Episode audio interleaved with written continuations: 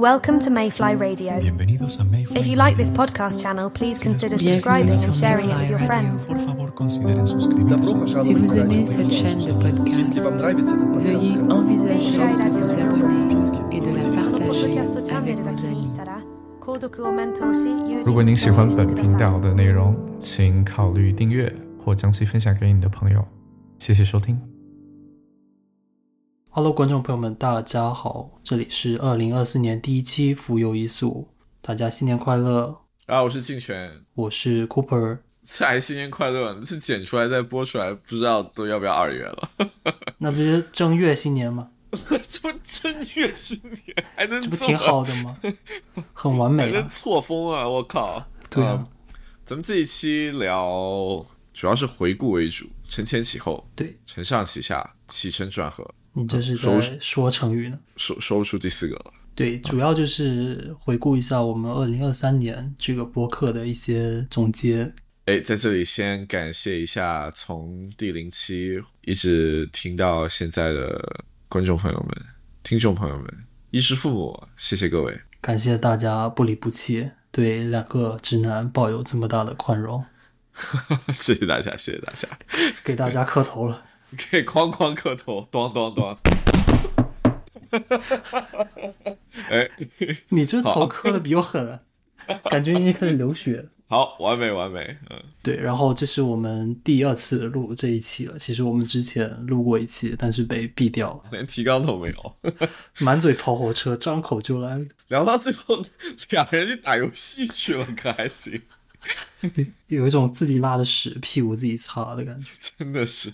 好，我们这一期就来擦一擦这个屁股。好，好好擦一擦，磕头有点狠。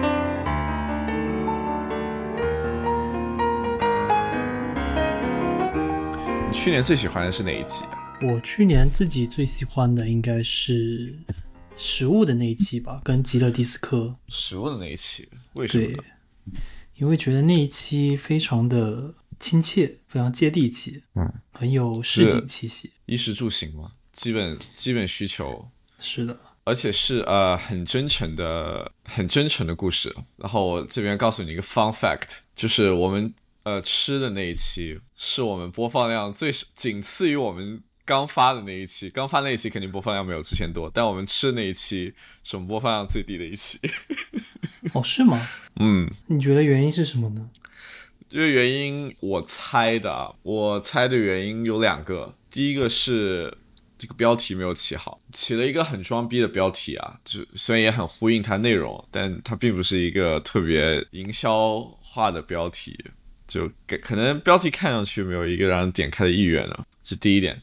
第二点是这一集录音质量很差，嗯，就我们当时反复讲过这个问题，就录音质量差的话，感觉大家没有兴趣听下去。这这集录音质量差到一个什么程度呢？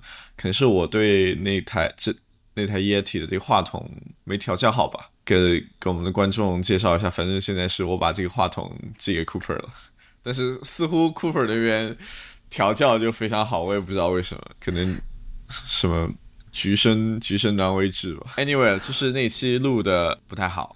就必须拿一个背景音乐垫底，然后拿背景音乐一垫，感觉更加没有听下去的欲望了。但那集内容真的是我也很喜欢啊。嗯，然后就是迪吉勒迪了。极乐迪斯科，我也是反复听了很多遍，因为那一集特别的长，听很多遍的原因是要剪辑吗？还是对啊，要剪辑要听很多遍。哦我就是我会精简，精简剪完一遍，我又会听一遍，听一遍，然后我又会记一些地方，我觉得哎呀，这个地方剪了好，这地方改到某另外一个地方的前面更好，又会再剪，所以也听了很多遍。这是最花时间。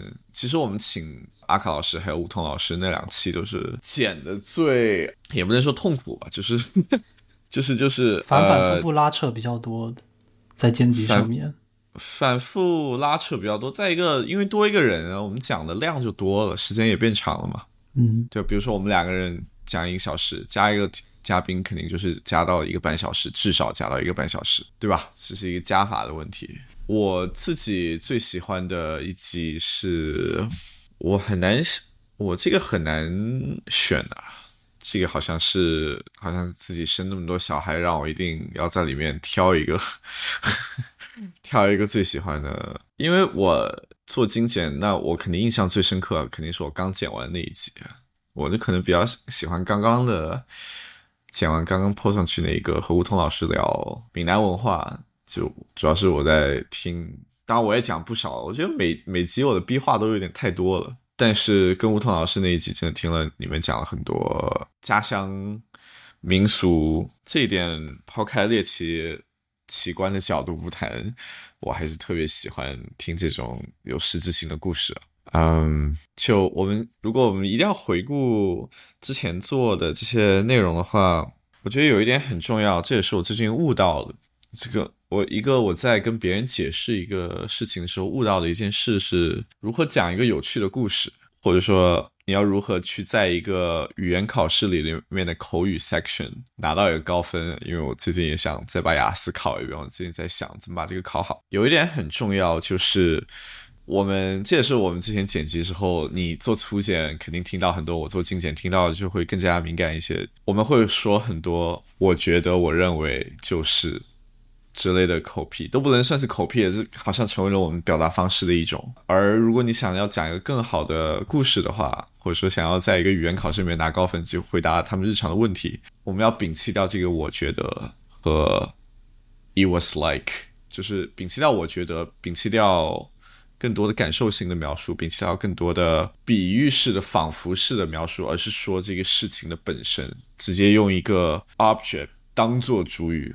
来说这个 object 怎么怎么样？我觉得可能你看我又在用这个“我觉得”这个词，但是这个是真的。我觉得我的一个个人观点是，可能你觉得第四科呃食物那两期比较有趣，可能都是因为大部分的主语并不是我们两个人。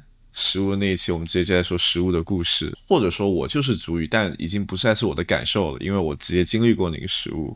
我直接在讲和那个食物有关的故事，你在讲炒肝和你前女友的故事。第四科里面，我们就直接在讲这几个人物是怎么处呃待人接物处事的，以及它里面的有不同的思想啊、观点啊、流派，这样让这两集的这个内容，我觉得会变得更加吸引人了一些。那你自己呢？像我刚才说的，还是吴桐老师呃那一集，我觉得明白。嗯，我肯定都会更喜欢刚剪完的那集，新鲜、新鲜热辣。呃，你们也讲了特别多不是以自己为主语的故事，对吧？蔡国强老师的装置啊，嗯，一些自己爷爷奶奶的一些 perspective，我觉得这都是很有价值的、值得分享的东西。你有没有发现，就是我们有大纲的录制跟没有大纲的尝试，其实我觉得在聊天。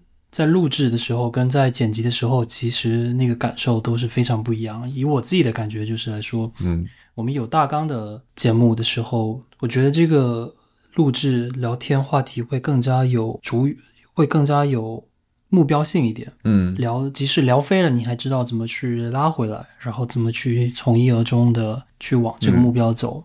但是我们去尝试做没有大纲的。节目的时候就发现，有时候这个录制聊着聊着就聊飞了，然后后面在做剪辑的时候，就因为我没有怎么做精简，我只做粗剪，所以我在粗剪在安排段落的时候，我就已经发现，哎，其实是有点难受的，因为就是你要怎么把不同的段落，然后让人比较舒服的连贯的方式放在一起啊，所以所以我就觉得想跟你探讨一下，就是你自己的感觉是什么样？我自己感觉是以后都得写大纲，前期一时爽，后期火葬场是吧？或者说我们两个人至少要有一个人知道大纲吧。如果下期又来做那种我们其中一人不知道具体问题的那种访谈，但至少采访者要有一个大纲吧，最基本，不然很难 host。对啊，不然这样会比较难 host。首先我又是一个非常满嘴跑火车的人，你在没有计划的时候，你是很沉默的，Cooper。现在应该是网络卡住了。This 不要，This is it. This is exactly what I'm talking about，对吧？你在没谱的时候你是很沉默的，我在没谱的时候我会说很多逼话来填补空白啊，这个非常互补啊。嗯，但是我们这次打算呃，因为上次感觉讲的有点没头没尾，中间又有点不知所云，所以我们就打算再重新录一期这个回复篇。回复篇还是很重要，回复篇这个 idea 还是你。想做的，但是你当时想的跟我所了解到还是有一点区别。对，因为我当时讲的是包括这个播客，然后再加上我们自己的回顾，然后你当时只想的说是以这个播客为主导去录这个回顾，所以咱们俩当时有点在那一边是有点断片的聊的这个主题。啊，是有点断片，因为呃，我自己都别说在播客里面讲一年回顾了，我自己还没好好坐下来想一想，二零二三年发生什么。但但的确，二零二三年发生事情是挺多的，做了几个重大决策，人生有些重大改变，看清楚了很多问题，性格上也有变化，身体、心理。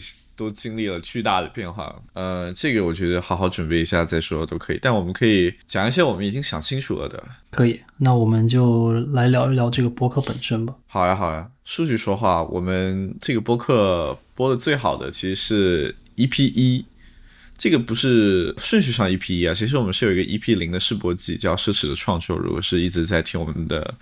播客听众肯定对这个有印象，当时我们的名字还叫难言之隐，后来被一位一名听众，也是我一个好朋友指出，难言之隐这个名字既不想让女听众听，也不想让男听众听，我们就换了一个呃更加也不能说优雅吧，更加中立一点的名字。但我们播的最好的一期是。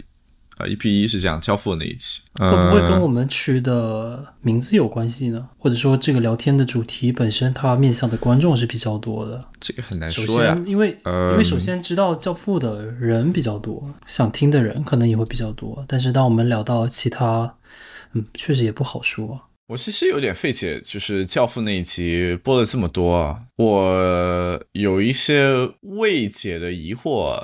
但是你刚才好像有没说完，不如你先来说吧。对，我觉得有在说，我觉得尽量不用这个词。哈哈哈没问题，没慢慢来，慢慢来。完了，删掉这个词，我都不知道怎么开头。Oh my，对吧？很奇怪，很吓人。你在，是一个启动词，这是一个启动词，你知道吗？前摇是吧？读个条，没有这个就启动不了了。那你试一下平地启动吧。教父那一期为什么播的这么多呀？讲不出话，每次说我觉得就要往一个储蓄罐里面投一刀。那我 咱们再录一季播客，全部成为百万富翁。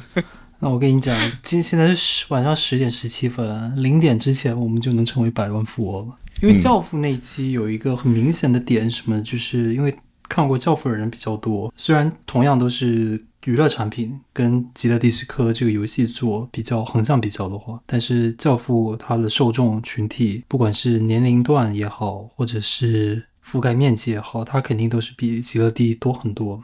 而且它又有这么长时间的发酵跟沉淀，对它感兴趣的人肯定也非常非常多。所以我个人猜，一跟标题有关系，因为我们那期的标题取的还挺搞笑，比较接地气，就是你一直追求的 UC 的。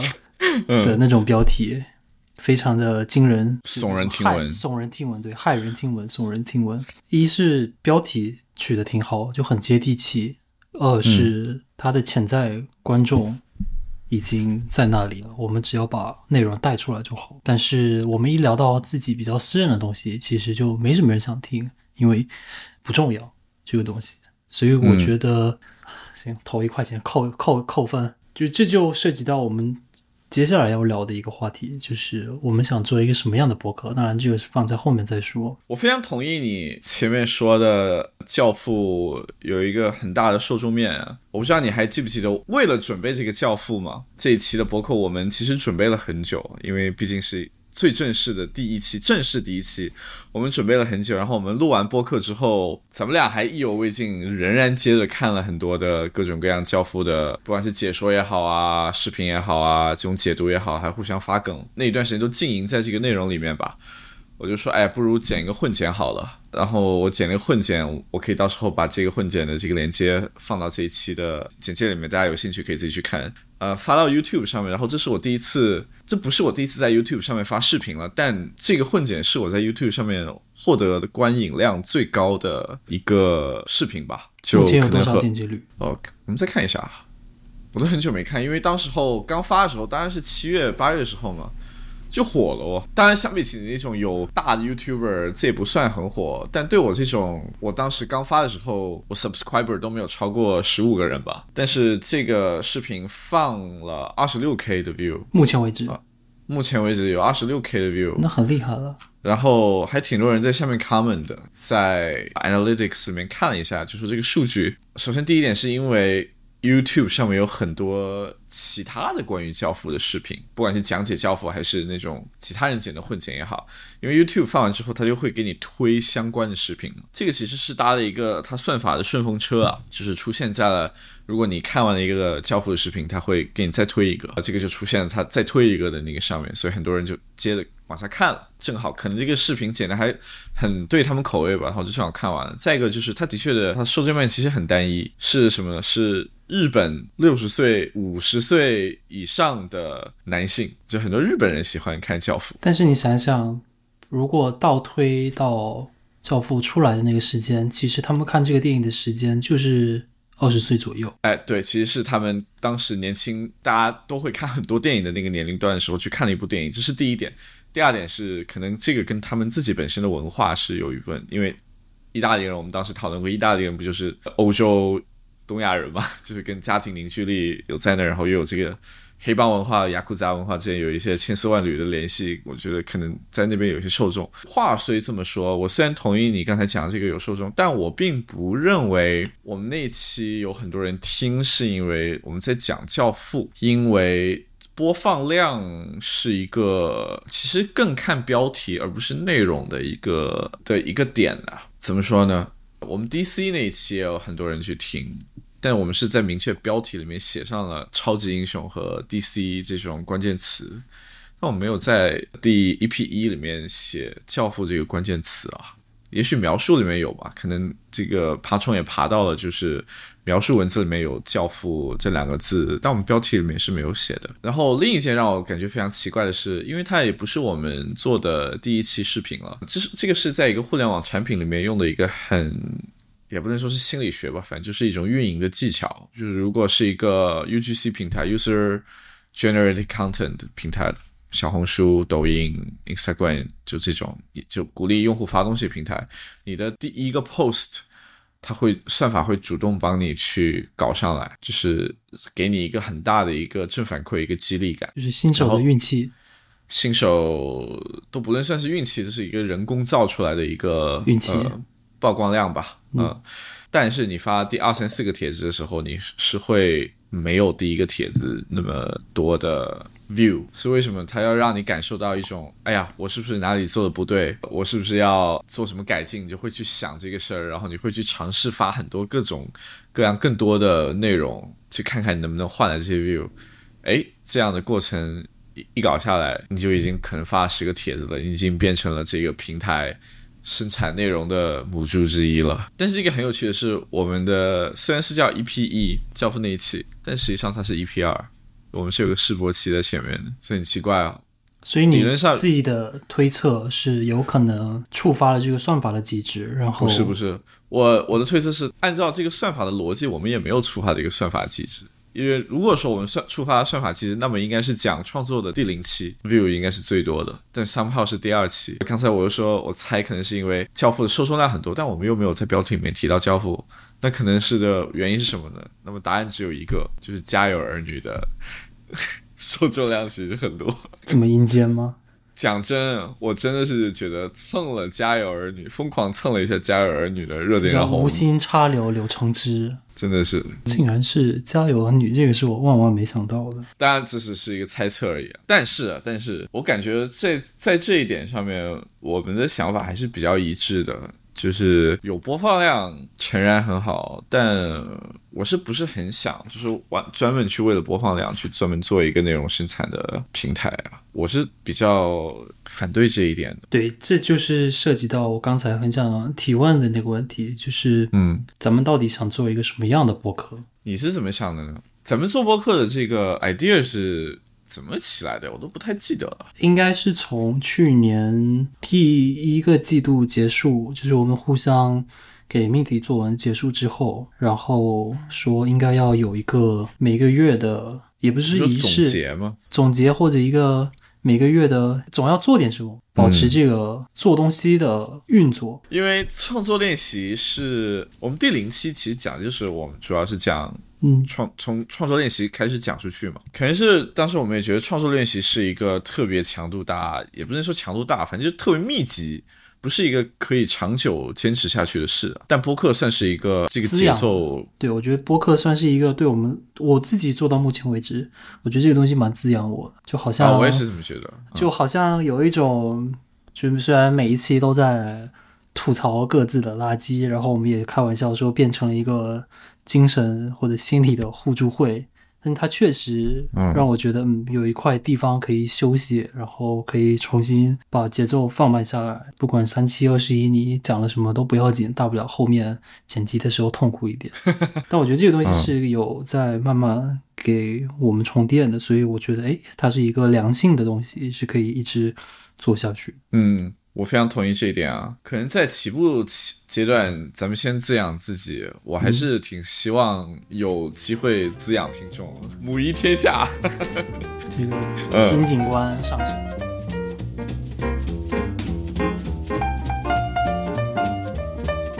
来说播放量的话，我也不想说播放量就随它去吧，但我觉得 first priority 啊，非常想让它质量非常好。从不管是改进设备上、更改封面上，或者说我们之前还讨论过要不要把它像 Spotify 换到一个独立的网站上面，这样可以有更多方法跟听众互动啊。但是需要跟听众互动，首先需要有很多的听众 值得来互动，这点先慢慢的把它培养起来吧。再一个是，这可能是一个非常设计师非常怎么说，或者 in general creative 的一个想法是，等质量上去了，可能播放量慢慢就来了，也有可能。但嗯、毕竟这对我来说也是一个第一次尝试开始反复做的事儿，想先把它做好，肯定还是 first priority。包括但不仅限于 drop 掉那种口癖，呃，想更好的叙事方式，这也是一个训练自己聊天、说话、讲故事的一个很好的机会啊。包括剪辑啊，是一个对时长的把握呀，对一个节奏、对一个结构的把握，这个都是算是无处不在的小练习吧。当然，也可能有很多那种。自由发散型的，我知道很多听我们播客的听众自己也也做播客，可能每个人剪播客、做播客的习惯都稍微有一些不一样。但是我是设计师啊，Cooper，你也是做电影，你也是喜欢把东西修修改改、折腾很久、迭代很久的人，可能我们都会比较看重 quality 这个东西更多一些。对，以及我觉得，有时候我觉得扣扣扣第二块钱，就是目前以来我们做了六期、七期，就二零二三年，在过去的一年，在接下来其实可以尝试一下邀请更多的嘉宾，就少谈一点我们自己的事情，因为我觉得我们自己其实讲的已经差不多了，观众朋友们、亲朋好友们。也听得差不多，但我们可以每期，比如说隔一两期就邀请一下不同的嘉宾，多讲一讲他们，多多了解一下别人的世界跟他们工作的领域，我觉得应该会很有意思。哎，是，其实我心目中已经有一些嘉宾的人选了。我心目中也有一些嘉宾人选，就得亲自去刷脸邀请过来。对，咱们刷刷刷脸，问问一下，问一下人家有什么想讲的。我觉得，呃，哎，我又觉得了，我准备，我计划，我计划今年年底不是要有一个搬离纽约的计划？我觉得应该在搬离之前，能把这边找的朋友尽量再找一找，把本来一些 long overdue 的一些要请的嘉宾赶紧给请了。呃，人家其实也挺挺有兴趣来的。说到这个，你觉得二零二三年？首先我在问问题的时候删掉“我觉得”“你觉得”这个词啊。二零二三年我们做的很好的一件事是什么呢？对于这个播客来说，不要用“我觉得在 ”，Don't think about 我觉得。在每次互相辱骂对方之后，还能就事论事。观众朋友们，现在如果能看到，观众朋友们现在如果能看到静泉老师脸上的表情，他是非常惊愕的，他没有想到库珀老师会哦给出这样的答案，呃，我以前是没办法做到这个事儿的，我以前是不会认错的一个人。现在脸都不要了，但今但今年脸是什么不重要，真的哎是进步了，屁跟大智大。跟屁股一样，跟屁股一样一块肉而已。屁股可以打，脸为什么不能打？对吧？屁股两半，脸也是两半。首先啊，我觉得这个说法很不对，我认为这个说法有问题。怎么就能挂钩到脸上呢？不丢脸啊，错了就是错了，态度不端正就要道歉。嘴臭我这个人比就是嘴臭较嘴臭就是嘴臭，大方承认。我今天早上吃屎，怎么可能是香的呢？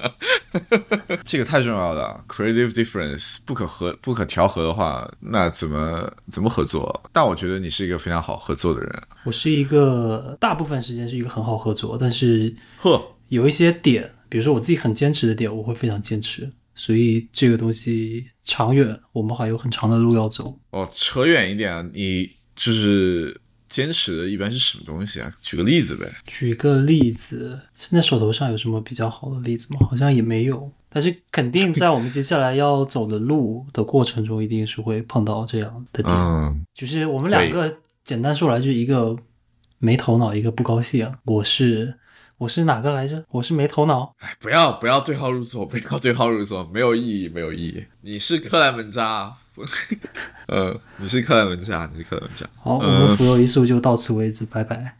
到此为止。我认为本来做的很好一件事，我有个自己答案。但是你说到这个，我又觉得你的这个是一个非常 on point 的啊。但我之前想说的是，这个我们处理它的，也是我们之前废掉的那一个不用的素材里面就已经讲过。我觉得这个分工是很牛逼的，也不能说牛逼吧。是一个比较大家都比较舒服，而且比较良性循环的一个分工。首先，它是一个良性循环，我非常赞成。第二个是我们两个自己都有主线任务，有一些主线剧情是要 conquer 的，然后它并没有和这个主线剧情有什么特别特别大的冲突啊。这个我其实挺 appreciate 的。很多时候就是说，哎呀，工作太忙了，今天或者说周末有个什么事儿，这事儿就不做了。估计你这种事你做不少，我也我以前也做不少。我自己废掉的中途半半途而废的 project 可能十之有五吧。十之有六七啊，如果没有五，能做下来，能做完整做了，而且不停的在做，还是挺少的。这个能做七期，我是没想到的。我本来是觉得可能做两到三期，呃，Cooper 是逼人就要去上学，然后就废了。就还是那句话，它有滋养到我，所以比如说有时候。当天我还有其他的事情，不管是跟朋友有约也好啊，或者有工作也好，但是我一定是会，既然我们约好今天晚上要录，那不管怎么样，我都是会赶回家。就是我们剪不出来的那一集，同样主题，呃你被讲到密集对被避机，你讲到一个东西很重要，就是你不想把这个东西当成一个任务，而是更多的是像一个吃饭喝水一样，就是它自然而然在我们每周或者每个月出现的一个事情就行。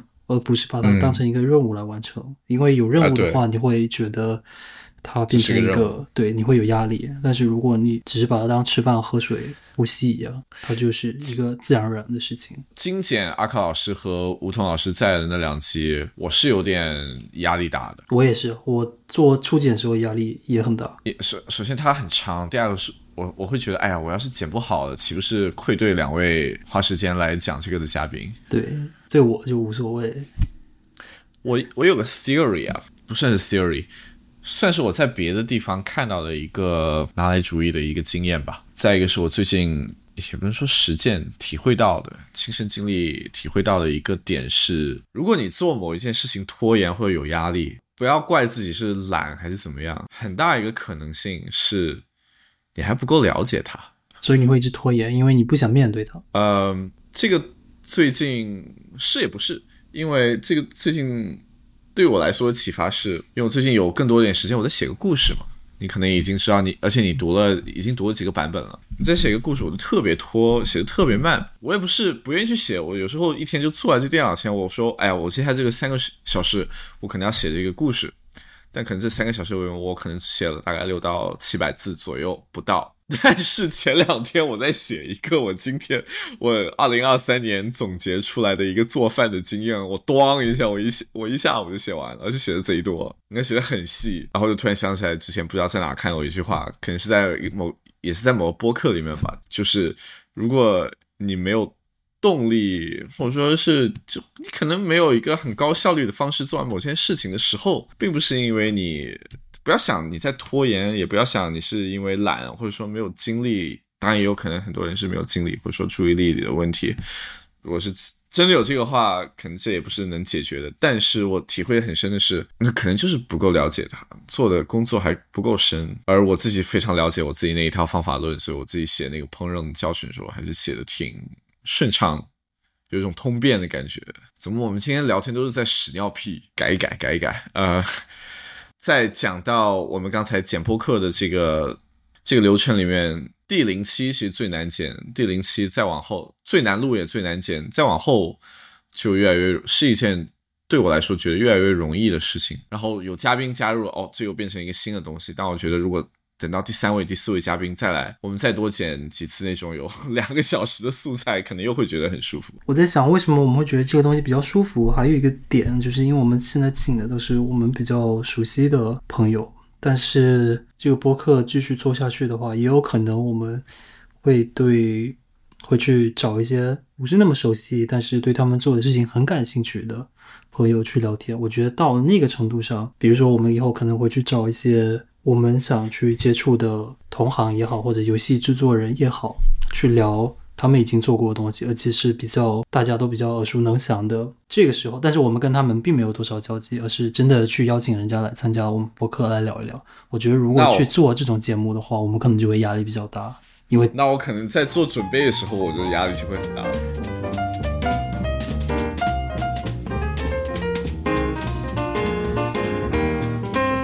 件可以做的更好的事，可以在什么地方做更好呢？我其实挺希望我能把 Notion 学会，然后把各个赛道的事情比较系统的去做规划跟整理。哦，这个很快的呀，这工具的东西其实是很快的。但我在 Notion 这个事情上面就是犯了拖延症，就是我一直迟迟没办法去你知道为什么吗？打开它，因为我对它不够了解。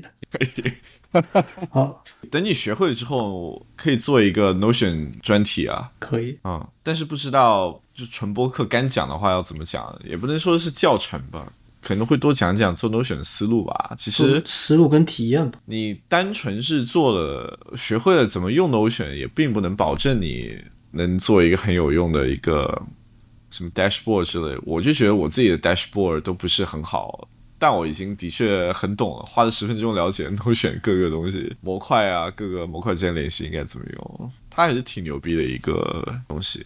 你呢？你觉得哪一件事情你可以做更好？已经可以做更好。我其实刚刚问这个问题是说，你觉得浮游一素有哪些可以做更好事？然后你回答一个特别 personal 的东西，那我也回答一个特别 personal 的东西吧。一件可以做的更好的事是，我想到什么就应该马上去做，宁宁在一丝进，莫在一丝停啊！我感觉今年一丝停的时间太久了，就想到就去做，就不用想的很完美。开稿最重要，就是我们两个可能都是视觉动物啊，可能自己做到一半，眼睛自己一看就知道哪做的对，哪做的不对，而不是说这个想想想了半天，想了百分百，做出来做个百分之二十，多没意思。就是要对，就是要开始做，开始行动很重要。讲来嗯，讲是啊，是啊，是啊，想到就去做。我特别喜欢今年学到一个词，我超喜欢，就是言出法随。靠，这画面感太强了。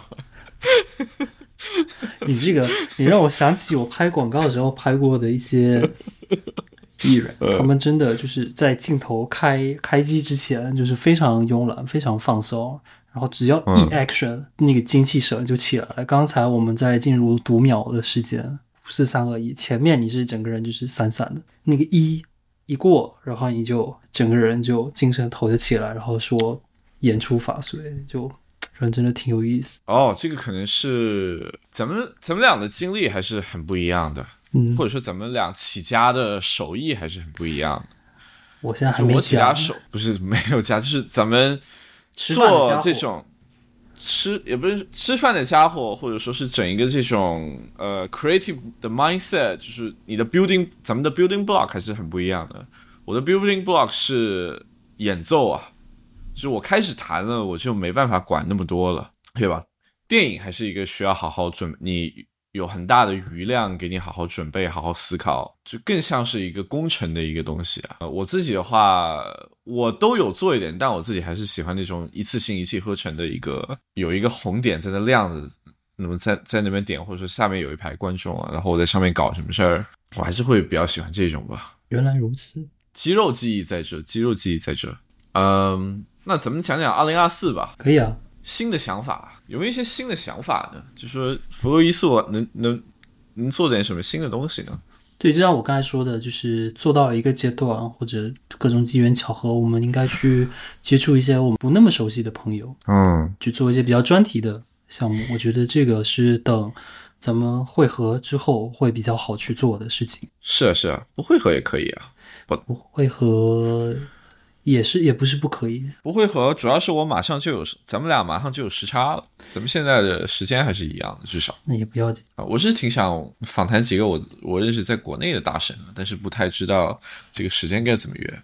十一二个小时时差还是比较好敲的。可能我那边约个早上的九十点，反正咱们咱们自己录播客也是一个很晚的时间，就是得用到别人的工作时间来录这个。对，或者用他们的晚上的工作时间，然后用我的早上。我之前有些想法，就欢迎你把他们都枪毙掉。呃，我们在那个难产集难 产集里面也提过，是说用，因为播客还是一个以声音为主的一个传播题材。那么有没有一些我们可以在光是声音或者说 sound design 上面做的一些实验性质的东西啊？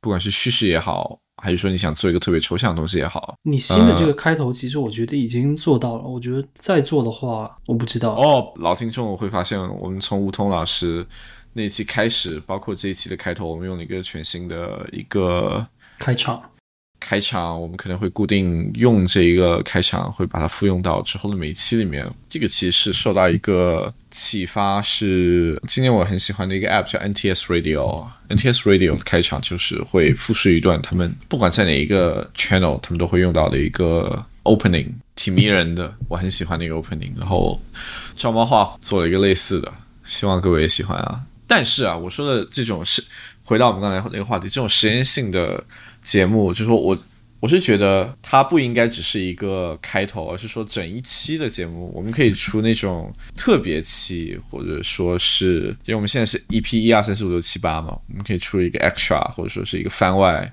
专门做一 DLC 些 D L C，。对 我当时在买那个 Yeti 的话筒的时候，当时是我其实的初心是用那个话筒做一个实验性质的一个声音项目，就是去读维基百科里面我喜欢的页面。后来没有做这件事情，是因为我找了几个页面，我尝试读了几个页面之后，发现 维基百科里面的页面不是为了有声书而准备的 script，它是一个为浏览而准备的 script。你会发现它有几段是有重复，然后你可能读着读着就不想再继续读这一页，你可能会点进某几个连接，然后又去看其他的的链接，就是跳进兔子洞的那种读法。后来发现这不是一个很好的一个一个一个方向吧。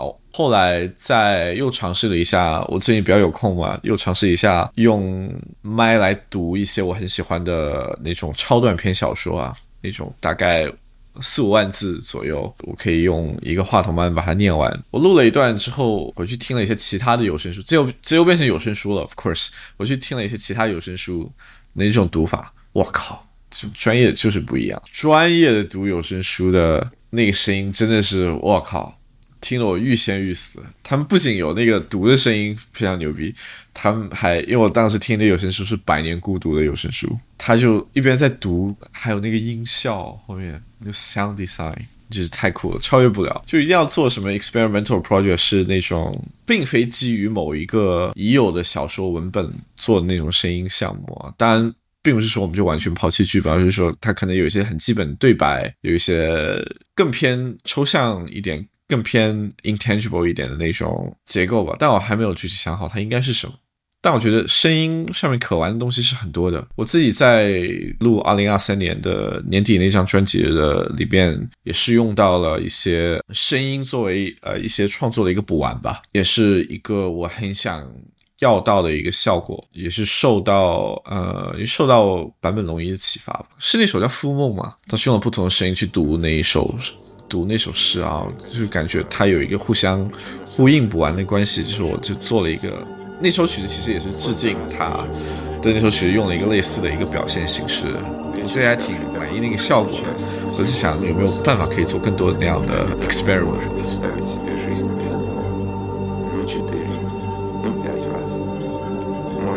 你看，我之前分享给你一个，就是一个自己创造世界的 YouTuber。我看到，就那个画塔那个，对，那个非常酷，那个挺牛逼的。那个是他一个人，那是他一个人画了很多年，他就是慢慢画。他好像是是一个业余的 DM 吧，就是那种当 GameManager 玩 DND 的。花了很长一段时间自己造一个世界。非常触动我的一点是，他造那个世界并不是很 fascinating，并不是一个特别像我们特别喜欢，不管是中土啊还是伊苏林迪那种那么有深度、那么迷人系，但是它就是一个很自成体系，是一个人。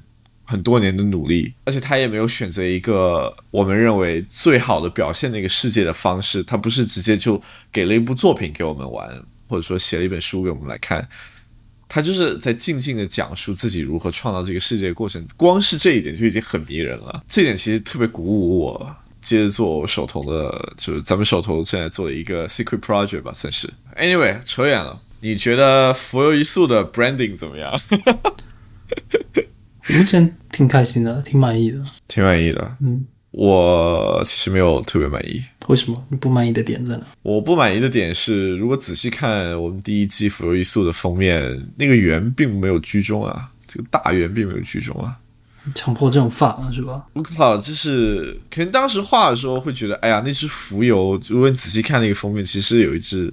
手绘的浮游在里面，当时画的时候会觉得，哎，浮游居中就好了。然后视觉引导都是靠的有一个那个红点嘛，嗯，会觉得，哎呀，我实在眼睛离不开那个大圆。尤其是把这个图拿出来做 T 恤之后，发现如果把它印在 T 恤上面，那个大圆仍然是视觉中心啊。所以我是挺想稍微改动一下。那就继续迭代。我自己觉得还好，因为因为我们的封面是有那四个大字。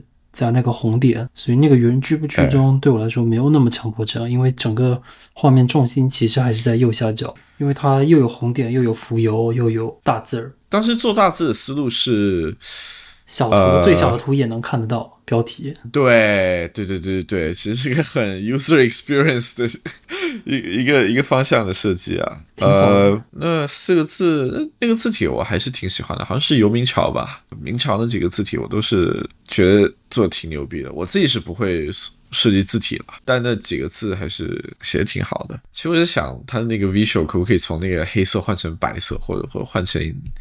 再鲜艳一点点的颜色啊，对你可以迭代一下，可以迭代一下，在不改变大方向的前提下，可以迭代一下，变成彩虹，变成彩虹，那直接小宇宙下架了，会吗？会的吧？OK，呃，我好像是没在小宇宙看到这么直球的封面啊。哎，小宇宙的审核员，你听到了吗？我在扩你啊。这这个主动挑衅，你这太过分了。主动挑衅，没有没有没有，不敢不敢，跪下来给你们磕两哐哐磕头啊，请请不要审核这一期。呃，还能做什么 branding？没有什么 branding 可以做了，除了 visual 上面的东西，那又是怎么推广呗？对，这个我觉得慢慢摸索，反正我们也不。想用也不着急用这个去，我是觉得不用太过于羞涩于把它推荐给至少是自己社交账号上的人。那我身边我能推的都推了，已经。我不相信，真的，我觉得你的你能开拓的疆土还是很远。你有发给你同学听吗？有啊，啊，真的有啊，真的有，我都发给我发小听。我一直 assume 你的同学里没有中国人。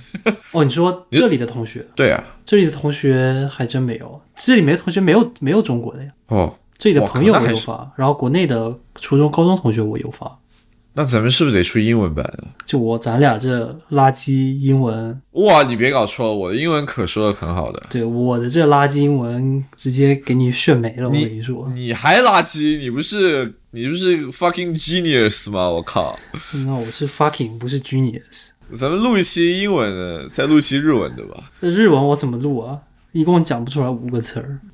录一期英文，Oh my god！这你不是说要访问嘉宾吗？咱们肯肯定不只是。到时候去找吹哥。吹哥是谁啊？Jonathan Blow。我靠，Jonathan。呃，Jonathan Blow，让吹哥教一下我们英文。我靠，吹哥这个人很精英主义的，估计看不上我们这号鸟人。不会的，总有办法。我靠，他超级精英主义，你没看过他发过那些推特？我靠，命到一逼了，真的。我以为他是一个很 nice 的人。行业臭名昭著，比咱俩嘴还臭。我靠。我的天，那你不以跟他对线。毒，我可以跟他对线，我靠，我连他的游戏都没通关，他的作品先击败我了。原来是这样，行，那他就 pass 吧。我要是做很牛逼的作品，我觉得还是可以勾搭一下锤哥的。你不做很牛逼的作品也可以啊。聊我老有这种奇怪的使命感，就是我得做一个什么大事，然后才能你渡一个劫，上一个阶段。对啊，就我你说你有有这种奇怪的使命感，对我有这种奇怪的使命感。我我已经过了这个阶段，哦，没有这种执念了。可以，那又是另一种海阔天空。对，心境比较不一样。扯远了，扯远了。扯远了，扯远了。讲讲咱们还会做什么吧？二零二四年，对，我觉得我们是要呃聊的新的话题，有几个我是很想做，但很容易外行发言，所以一直比较蛋疼，不敢碰。靠，看看我们过去做的七期哪一期不是外行发言？至少 DC 不是吧？教父 DC 不是，我教父 DC 还不外行，我甚至不是电影专业。那至少有我在 carry 嘛，对吧？行，至少有我在炫。有一个很好的思路是，我们可以出定番，啥叫定番？定番就是定期回顾。哦，明白了，就是比如说定期的聊电影啊，或者聊文学啊，聊游戏啊，聊音乐。哎，对，就是就是有一种像 casual sync up 一样，就不用做特别多的 research，而是直接把分享过去一段时间看了什么、读的什么、玩了什么，生活分享也可以吧。反正有有一个定番这种呃更加轻松一点的回顾性质一点的，我觉得就很好。可以，挺好。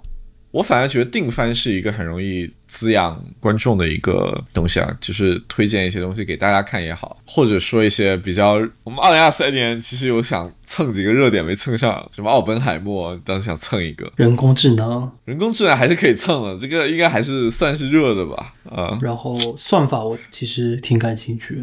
算法就有点过于 general 了，可以具体我们讲讲哪，你可能聊是想讲推荐算法，对，我想，我想，我对就是这种各大短视频平台的这种算法真的非常感兴趣，因为目前深受其害，无法自拔。咱们前七期都好像我们俩都各自有忍不住的时候开麦了一下对算法的想法，对，可以专门开一期来聊。对，聊一期民科专题民科算法。是名改名算了，浮游民科。我操，我操这个太牛逼了！浮游民科民科研究所，会爆的，我跟你说。我感觉会比浮游一素更火的。不然开一个民科，民科的英文其实怎么讲啊？pseudo science 嘛，但 pseudo science 没有这个民科这个词那么的有画面感。ag- agricultural science，就应该就叫什么 peasant scientist 之类的，我觉得就挺好的，挺有画面感的。哦，这个太硬核了，我喜欢，peasant scientist 就非常就很像什么，就很像那个瑞典那个做合成器那个设计公司叫 Teenage Engineer，对吧？这种 peasant scientist，嗯。定番啊，定期回顾观影，定期回顾实物，我觉得这个挺好。的我们甚至可以说每三期就可以做一期定番，就形成一个 loop。呃，人工智能我们是一定要讲，不管是文学中人工智能，还是我们现在大火蹭热点的生成式人工智能，我很想聊钱，好啊，我也很想聊钱，我非常想聊钱，我非常想挣钱。谁不想呢？因为我因为之前有一次赛博逃难嘛，从豆瓣逃到长毛象，就以前的那些什么 follower 什么的都断联了。就到了长毛象之后，我其实是以理财博主的身份出道的，也没有那么夸张。其实就是会写很多就是关于自己配置资产、投资啊之类的心得，就这个还是可以大胆开麦的，我觉得，嗯。我操，你原来有这么多面相，当然这也是行情了，可能二二年亏了不少，但今年是传的挺多，两年一起这么传下来，这么定投还是传挺多。这个钱有很多可以聊，咱们聊聊钱吧。嗯，可以。然后下一个下一个 item 是 fashion，时尚，呃，咱们两个土鳖就别这什么巴黎时装周了，就讲讲自己平时聊聊优衣库吧。对啊，感觉听咱们这个播客听众不是质疑大家的收入水平啊，估计大家买衣服的习惯还是不会花个特别大的大手笔去入个什么东西啊。咱们聊一聊，就说平价舒适，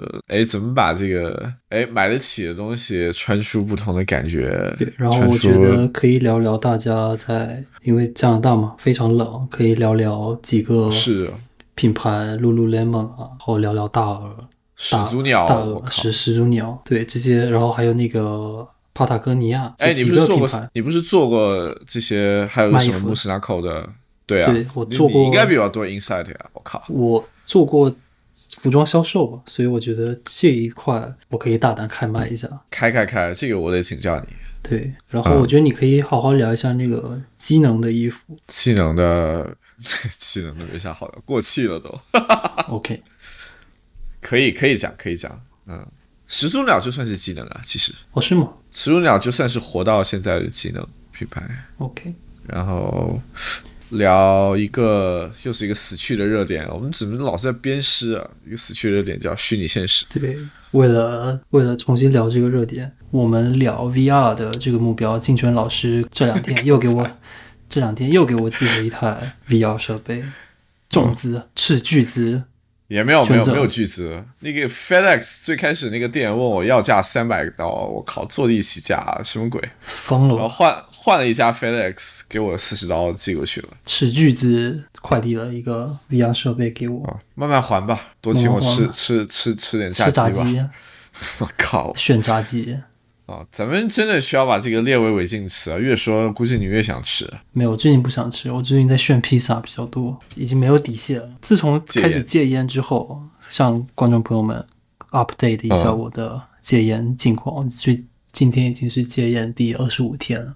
我靠！自从开始戒烟之后，就食欲暴涨，现在已经脸非常肿，就不知道为什么就一直感觉很饿，我就一直在疯狂的吃东西。也许是好事儿呢，也许就是有没有一种可能，你抽烟是抑制了你本应有的食欲？有这个说法的，抽烟是抑制你食欲很重的一个。他们说我那天跟谁在吃饭的时候，说我之前早上起来就是咖啡跟盐做早餐，然后他们说你是法国女人吗？他们说法国女人就是这样的，我就觉得法国女性要是听到这种话，估计会把他们喷成筛子。我的天！昨天不是一起来一个什么？送。花送。花送。花送，加拿大花送应该很好吃吧？毕竟是什么有法语区，魁北克嘛？哎，魁北克可以一起去一下，到时候去看看碧玉。玉璧还是可以啊，可以啊，玉璧吧？哇，road trip 呀，朋友，road trip 啊，可以啊，计划一下魁北克专题，富有一素。魁北克是我目前为止去过的最喜欢的城市，当然，一共我没有去过几个城市。是一定要讲法语吗？没有，没有说一定要。你你在蒙特利尔可以讲英语，但是去魁北克城讲英语，人家就不怎么不怎么屌你。哦，对，因为蒙特利尔它有一个地方是有很多讲英语的人在那里生活，是在那里出生长大的，但是到魁北克就。他是比较保守。这么说来，如果有法国人的话，有有法法属区，也不能这么叫，反正就是有法国人的群体的话，那应该有不少那种 Cajun food 吧？嗯哼，可以。我又苍蝇搓手了，我靠！有，我吃过那个油封鸭，挺好吃的。期待期待，油封鸭算是 Cajun food 吗？不算吧？Cajun food 算是那种。你说的 Cajun food 是指什么？油封鸭，它它。它就是比较平价的那种，是吗？那种 gumbo 海鲜 gumbo 或者 po boy 或者炸的什么东西，那种 Cajun 香料啊，Cajun 鸡也行，反正 Cajun 一切。反正我吃过一一家比较平价的油封鸭，挺挺好吃的。哎呀，又在聊吃的，可以，我觉得魁北克可以好好做一期。